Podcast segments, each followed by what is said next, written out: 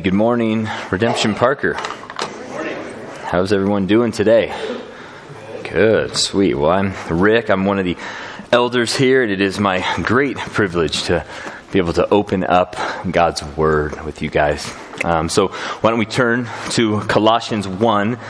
That's where we'll be this morning. You can start making your way there now. Colossians chapter 1. Now, I, I got to warn you, I'm, I'm a bit morbid. Um, like, like, I really, really like to think about death. I, I try to do it as, as often as I, I can. If, if, you, if you walked into my office, you'd, you'd notice the many hourglasses and, and multiple skulls. These are my memento moris. Right? If I can get Holly to, to give me the green light, my, my next tattoo will be that Latin phrase, memento mori, which means remember, you will die. Pastors, especially during the medieval church, would often have a skull on their desk to just remind themselves, I will die. Sometimes in prayer, you can catch me just staring off into my future self. I know, I'm kind of weird. Holly's embarrassed now. But Eden's smiling. but, but thinking about my impending death has a way to wake me up to the gift of life. Just last week, I was tired, anxious, thinking about all the things I needed to get done. And then it turned into a, a sadness, a, a melancholy. Just felt a, a purposelessness in my life. So, so, how did I snap out of it? I went to one of my favorite prayer walks in Parker, the Parker Cemetery. And, and I, I definitely snapped out of it. We, we, we don't like to talk about death in our culture, but, but we're all headed there. We're all going to die.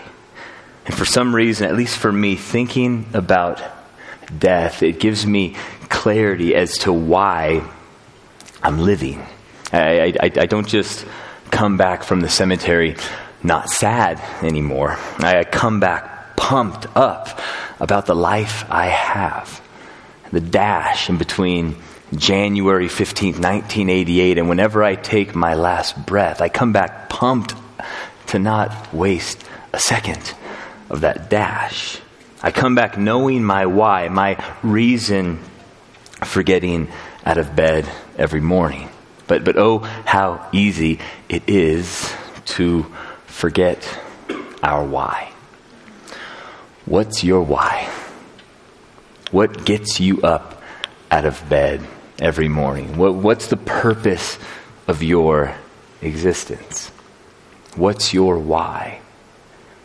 Well, the Apostle Paul in our passage this morning is going to show us his why. And though his why as an apostle might not look the same as yours, he's also going to show us his how. And how the Apostle Paul in Colossians is able to live out his why has the potential to be revolutionary for how we live out ours. So if you're not already there, please open your Bibles to Colossians chapter 1. Colossians chapter 1. We're going to pick up from where we left off last week. So we'll start in verse 24 and we'll make it eventually all the way to verse 5 of chapter 2. That's our text. Paul, Paul ended our passage last week in verse 23 when he was talking about his calling. He, he, he says, of which, speaking of the gospel, of which I, Paul, became a minister or servant. Paul, the servant of the gospel, a minister in Christ's church. This is who the apostle is. This is his calling. Well, let's look at his why. Verse 24. This is the word of God. Now I rejoice in my sufferings for your sake and in my flesh, I'm filling up what is lacking in Christ's affliction for the sake of his body, that is, the church, of which I became a servant according to the stewardship from God that was given to me for you, to make the word of God fully known. Now, we'll come back to that phrase, lacking in Christ's affliction, in a minute. But do you see what Paul's why is? Or rather, I should say, do you see who Paul's why is? Verse 24, for your sake. End of verse 24. For the sake of his body, that is the church. Verse 25. Given to me for you. Look at chapter 2, verse 1. For I want you to know how great a struggle I have for you and for those in Laodicea and for all who have not seen me face to face, that their hearts may be encouraged, being knit together in love. Middle of verse 4 For though I am absent in body, yet I am with you in spirit rejoicing to see your good order and the firmness of your faith in Christ. Do you see Paul's pastoral heart? His why is God's people. It's as simple as that. Here's a few things that, that Paul says about the people of God throughout his letters. They are his joy, his glory, his crown, his reward, his very own heart. What's Paul's why? You see it right there in the middle of verse 28 of chapter 1 that we may present everyone, everyone mature in Christ. Paul's why, his, his purpose of existence is to see the children of God grow up getting the children of God out of the kiddie pool. So, so what is Paul doing to accomplish that? Why? Well, look at the end of verse 24 to make the Word of God fully known. The mystery hidden for ages and generations, but now revealed to His saints. To them, God chose to make known how great among the Gentiles are the riches of the glory of this mystery, which is Christ in you, the hope of glory. Him we proclaim, warning everyone and teaching everyone with all wisdom. Then skip to the end of verse 2 in chapter 2. To reach all the riches of full assurance of understanding of God's mystery, which is Christ, in whom are hidden all the treasures of wisdom and knowledge. It's no surprise um, that, that the hymn from last week, that, that was all about the supremacy of Christ, is at the center of Paul's ministry as well. Paul is, is making the, the Word of God known to the people of God. He, he's marveling with them that, that they, as Gentiles in Colossae, are being included into the family of God. And as a servant of the gospel, Paul is heralding this gospel message with a laser like focus on the person of Christ. Christ Jesus is the content of Paul's ministry through preaching, teachings, warnings. It's Christ and Christ alone whom Paul is feeding to the children of God. Because how, however far along you are in the Christian life, we need more of Jesus, not less. We can never graduate from, from Christ and the gospel because it is only in Christ in whom are hidden all the treasures of wisdom and knowledge. That's what Paul says. Look at the middle of verse 2 again. He wants the Colossians and us, Redemption Parker, to reach all the riches of full assurance of understanding and the knowledge of God's mystery and what's that mystery, Paul? Keep reading. God's mystery, which is Christ, in whom are hidden all the treasures of wisdom and knowledge. All the treasures of wisdom and knowledge found in Christ. Wow. We need to let that sink in. And, and now he's, he's telling the Colossians this for a specific purpose. If we keep reading verse 4, He says, I say this in order that no one may delude you with plausible arguments. Now, Mark will, will jump into the plausible arguments next week, and as they come up throughout the letter, it's one of the purposes Paul even wrote this letter. But, but there's definitely a, a point of application here for us. Though these plausible arguments are not the same arguments that we are hearing in, in Parker, Colorado, 2023, the answer is nevertheless the same. All the treasures, all the treasures of wisdom and knowledge, contrary to what our culture tells us, are found in Christ, hidden in Christ. We, we, we need to know this when, when we begin to think that our next vacation is going to bring us ultimate fulfillment. Or once we land that new job, or we finally get that raise and that retirement plan, the, the nicer phone, the cooler car, fill in the blank. Or, or in the world of, of gender identity, we are told that we will be happy once we can be who we really think we are. Or in the world of the American dream, we are told that we will be happy once we find a spouse, have a couple kids, and buy that house with the two car garage. But, but like our very own Jen Oshman would say, these are all cultural counterfeits. The, the what of Paul's ministry says don't settle for fake gold. Rather, get your eyes on the mystery, which is Christ. And, and in Him, and only in Him, do we begin to open up treasure chests full of wisdom and knowledge, true and lasting satisfaction. Amen. And just so you know, our, our, our why at Redemption Parker is as elders, if, if we ever, if we ever stop proclaiming Christ and the, and the gospel, then, we have lost our why. In, in the words of, of the Apostle Paul, we want to know nothing but Christ and Him crucified. Because in that, or rather in Him, we have everything. Paul's why is that the children of God would grow up into maturity through a heavy diet of Christ. Now, before we get to Paul's how, I, I, did say that we would come back to verse 24. So let me read that again. Verse 24.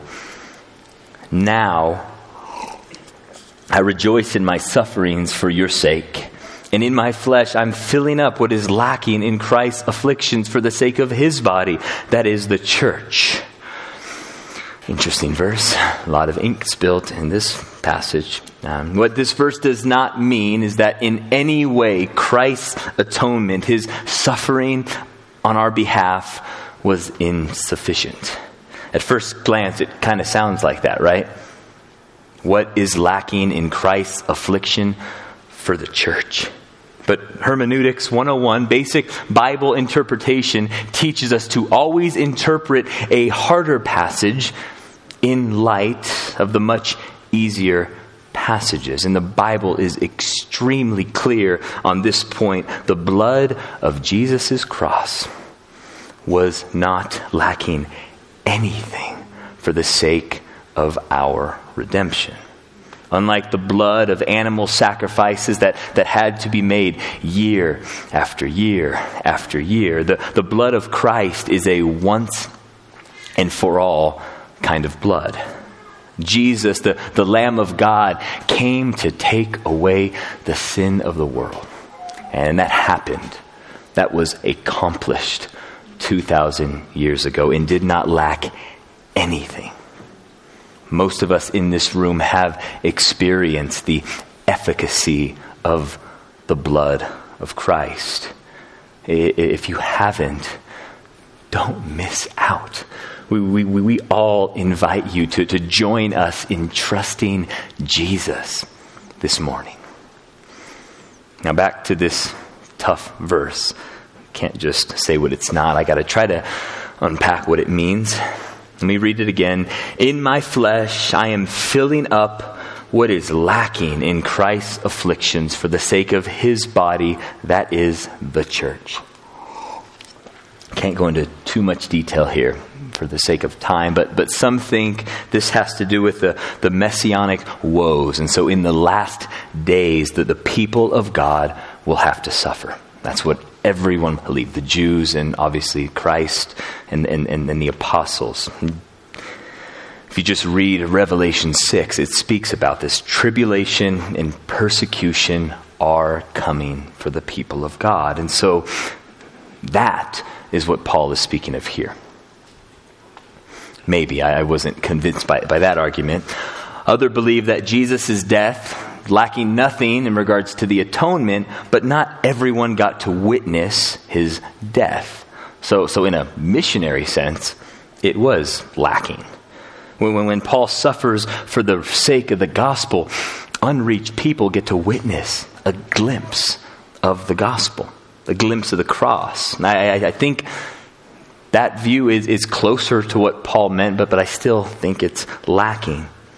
And then, now, Paul does say in Philippians chapter 3 that I may know him in the power of his resurrection and may share his sufferings, becoming like him in his death. So, so, so there is an actual participation in Christ's sufferings that, that Christians are able to share as they suffer. But I think in 2 Corinthians, um, we have more of what Paul is actually getting at here. In 2 Corinthians 1 6, he says, If we are afflicted, it is for your comfort and salvation. Hmm. And if we are comforted, it is for your comfort, which you experience the same sufferings that we suffer. So, so whatever Paul is going through, whether affliction, suffering, comfort. Its purpose is in his why, that the children would see him and grow up. That they would be likewise encouraged when suffering comes for them. That they would themselves participate with, Christ in his sufferings, as God often uses sufferings to, to conform us into the image of his Son and edify his body. Scot McKnight says, quote, one has to think here that Paul knows his sufferings are not atoning or saving, but that they benefit the church in its hearing of the gospel, the instruction in the faith, and in the way of life for the church. And therefore, the benefits is for the salvation and sanctification of the church through Paul's God given vocation. By entering into the sufferings of Christ, Paul, in this sense, reveals the gospel about Jesus. I think that's spot on. I, I, I think that's what Paul is getting at here in our passage. But, but there's also an aspect of union with Christ in our suffering, in Christian suffering. Remember last week we talked Christ is the head of his body, so we are in Christ. Well, Paul has now experienced this kind of union with Christ on both sides as a persecutor and as one who has been persecuted, right? When he was persecuting Christians in the book of Acts, as a zealous Pharisee, Pharisee thinking that, that, that he was doing it all in service to God, what did God tell Paul on the road to, to Damascus? Saul, Saul, why are you persecuting Christians? No, he didn't say, he didn't say that, right? Saul, Saul, why are you persecuting me? Well, now Paul is understanding what, what true service to God looks like, suffering himself. A servant is not greater than his master, but his suffering is not by himself. He's sharing in Christ's suffering. I don't want to get more morbid here, but, but, but if they did an autopsy on the Apostle Paul with his headless body, because we know from church history he, he got his head chopped off for being a Christian what story would his body tell? Thrown into prison frequently, flogged severely, exposed to death again and again. Five times he received from the Jews the 39 lashes. Three times he was beaten with rods. Once he was pelted with stones. They thought he was dead. Consistent verbal opposition and abuse, constant false accusation, betrayal, betrayal from fellow Christians. Paul knew church hurt.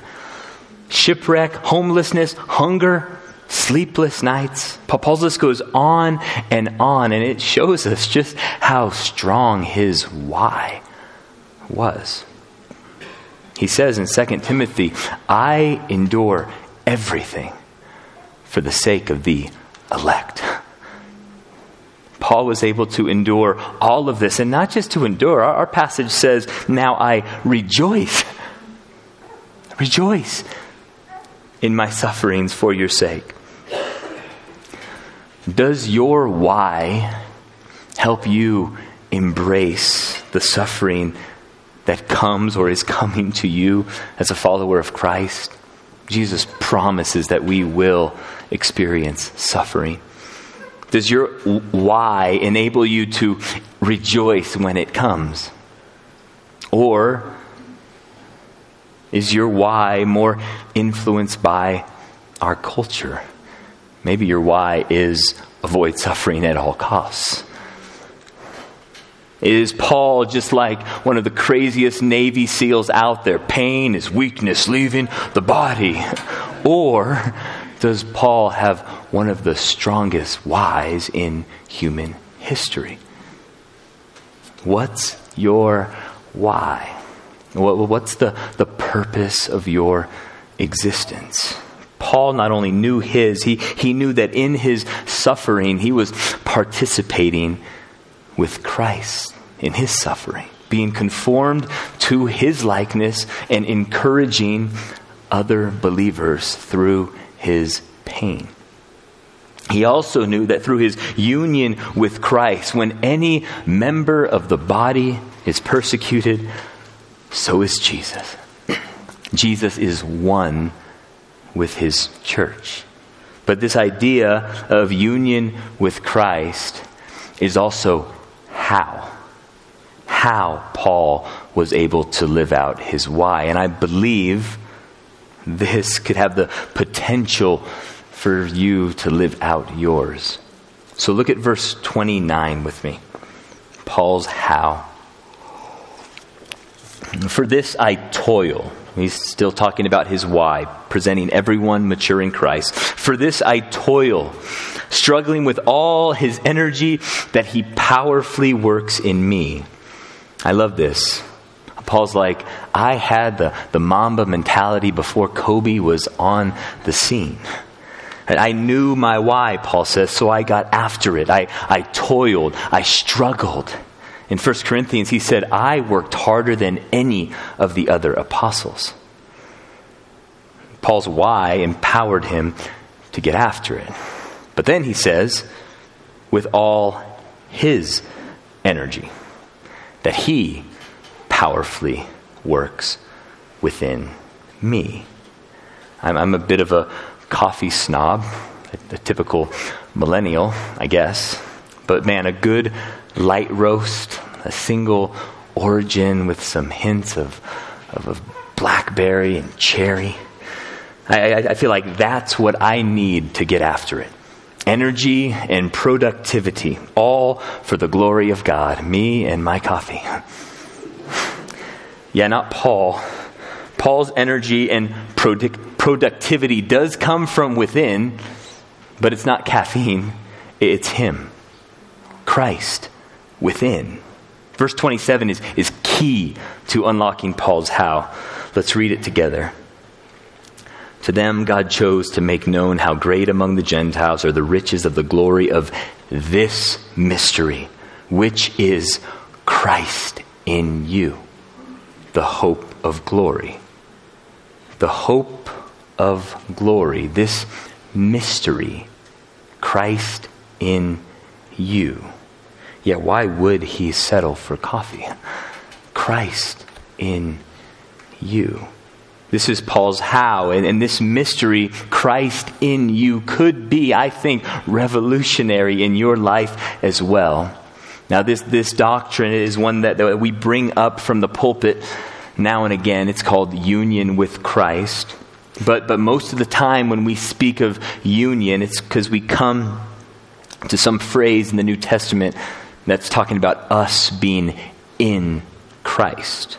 This Pauline phrase, in Christ, occurs 164 times in his letters.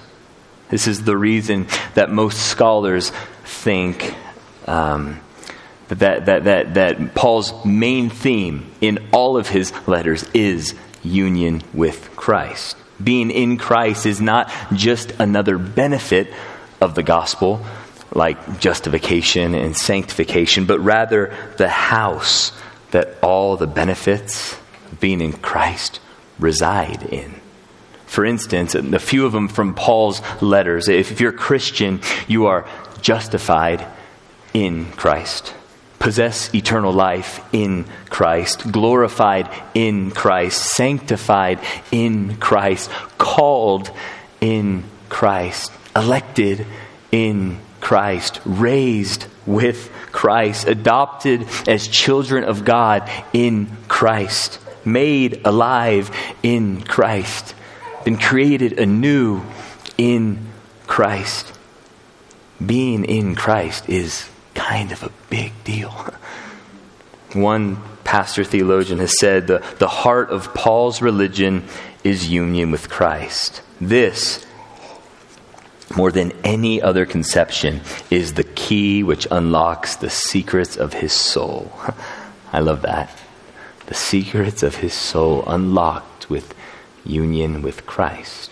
In other words, we can be a gospel centered church all we want, but our gospel must be rooted in Christ.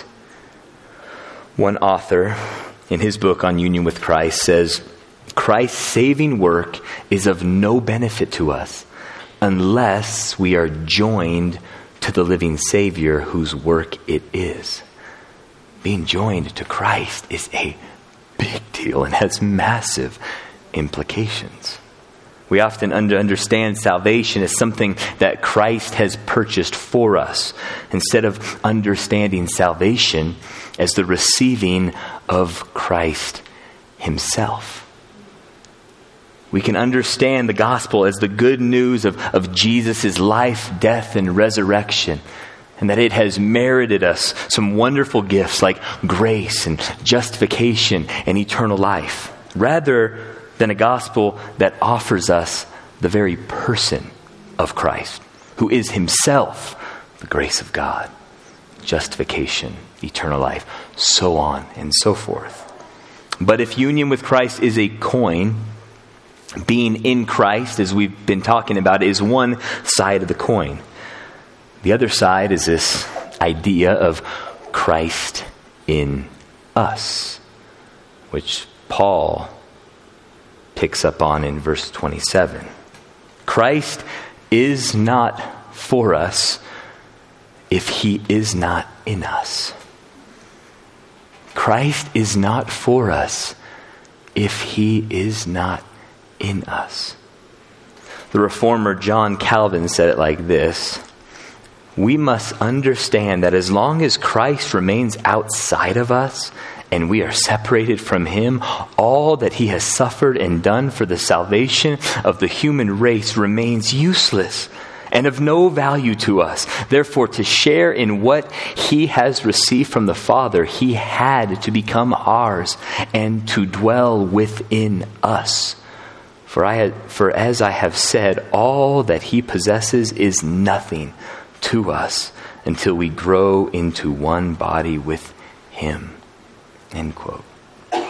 Most Christians I know think and talk about Christ as Savior outside themselves, rather than the Savior who dwells within. Well, what Paul says here in Colossians, this, this mystery which is Christ in you, the, the hope of glory. It is not just some fun, abstract doctrine that, that, that, that we can try to wrap our minds around and, and, and chop up and then quickly forget when it's time to get back to real life. No, this mystery, Christ in you, this doctrine, union with Christ, is real life itself. It's what can empower you to, to life and life abundant. It can be the engine that takes your why and lives it out. But there's a reason that, that this doctrine is also very neglected. Right? It's, it's, it's a mystery. Christ in us. We like A plus B equals C. That's why we love the doctrine of justification. By grace alone, through faith in Christ alone, I am declared by God to be righteous in his sight. I can speak that to myself, taking a deep breath, praising God that he has taken my sin upon himself and given me his righteousness. And praise God for the doctrine of justification. But Christ dwelling in me? Come on. Really? Yeah, really. And we must get our minds to think about what this means. This, this is a spiritual reality that, if we have eyes to see, can be revolutionary in our lives. How we live. In Galatians, Paul says, I have been crucified with Christ. It is no longer I who live, but Christ who lives in me. In the life I now live in the flesh, I live by faith in the Son of God who loved me and gave himself for me. But, but, but you have spiritual eyes to, to see this reality, to feel this reality? Are, are you willing to lean into this mystery, which is Christ in you? One commentator says, for, for when Christ looks at each of us, he does not simply say, mine, he also says, home. I love that. I don't know about you guys, but I'm done pushing aside this mystery. We must lean into it. Again, Calvin says, Let us therefore labor more to feel Christ living in us than to discover exactly how. I love that. Calvin says, Let us therefore labor more to feel Christ living in us than to discover exactly how. Embrace this mystery of Christ living in you and labor with all your might to feel Christ living in you and go live out of that. Paul, Paul's why, as we saw earlier, was the people of God growing up into maturity. And what did he do to accomplish his why? Christ. Christ. Christ. He, he ministered Christ to the people so that they would behold Christ and be changed into his likeness. And how? How did Paul do all this? Christ in you. Union with Christ. Christ in Paul. Whatever your why is, if you're a Christian, Christ is in you. Don't spend all day vacuuming the house only to remember that somebody bought you a Roomba. Like you have a robot vacuum living in the closet. And likewise, let Christ, who is in you, empower you to finish your race and the job that He gave you, the, the, the why to, to, to know Him and make Him known. Spend some time this week pondering your union with Christ. Imagine the impact that, that this can have on your why. And what about us? At, at, at, Redemption Parker, our why is that we exist to enjoy Jesus and make disciples. Imagine what it would look like to live out our why by leaning into this mystery. which is Christ in us. Our, our website says it's okay to not be okay. Jesus will meet you where you're at. What if when people walk into the Pace Center, they, they meet Jesus through worship and the word preached, but also because, well, Christ is in us. Amen? Amen. Let me pray. Oh Lord, thank you for your grace. Thank you for your gospel. Thank you that your gospel places us in Christ. God, thank you that part of that union is that Christ is in us. Lord, help us as we leave here t- today. Help us to be reminded what our why is, why we exist. Lord, and help us to give some thought, God, to, to ponder at some point this week the fact that Christ is in us, God, that that would empower us to do your will. For the glory of your name, we pray. Amen.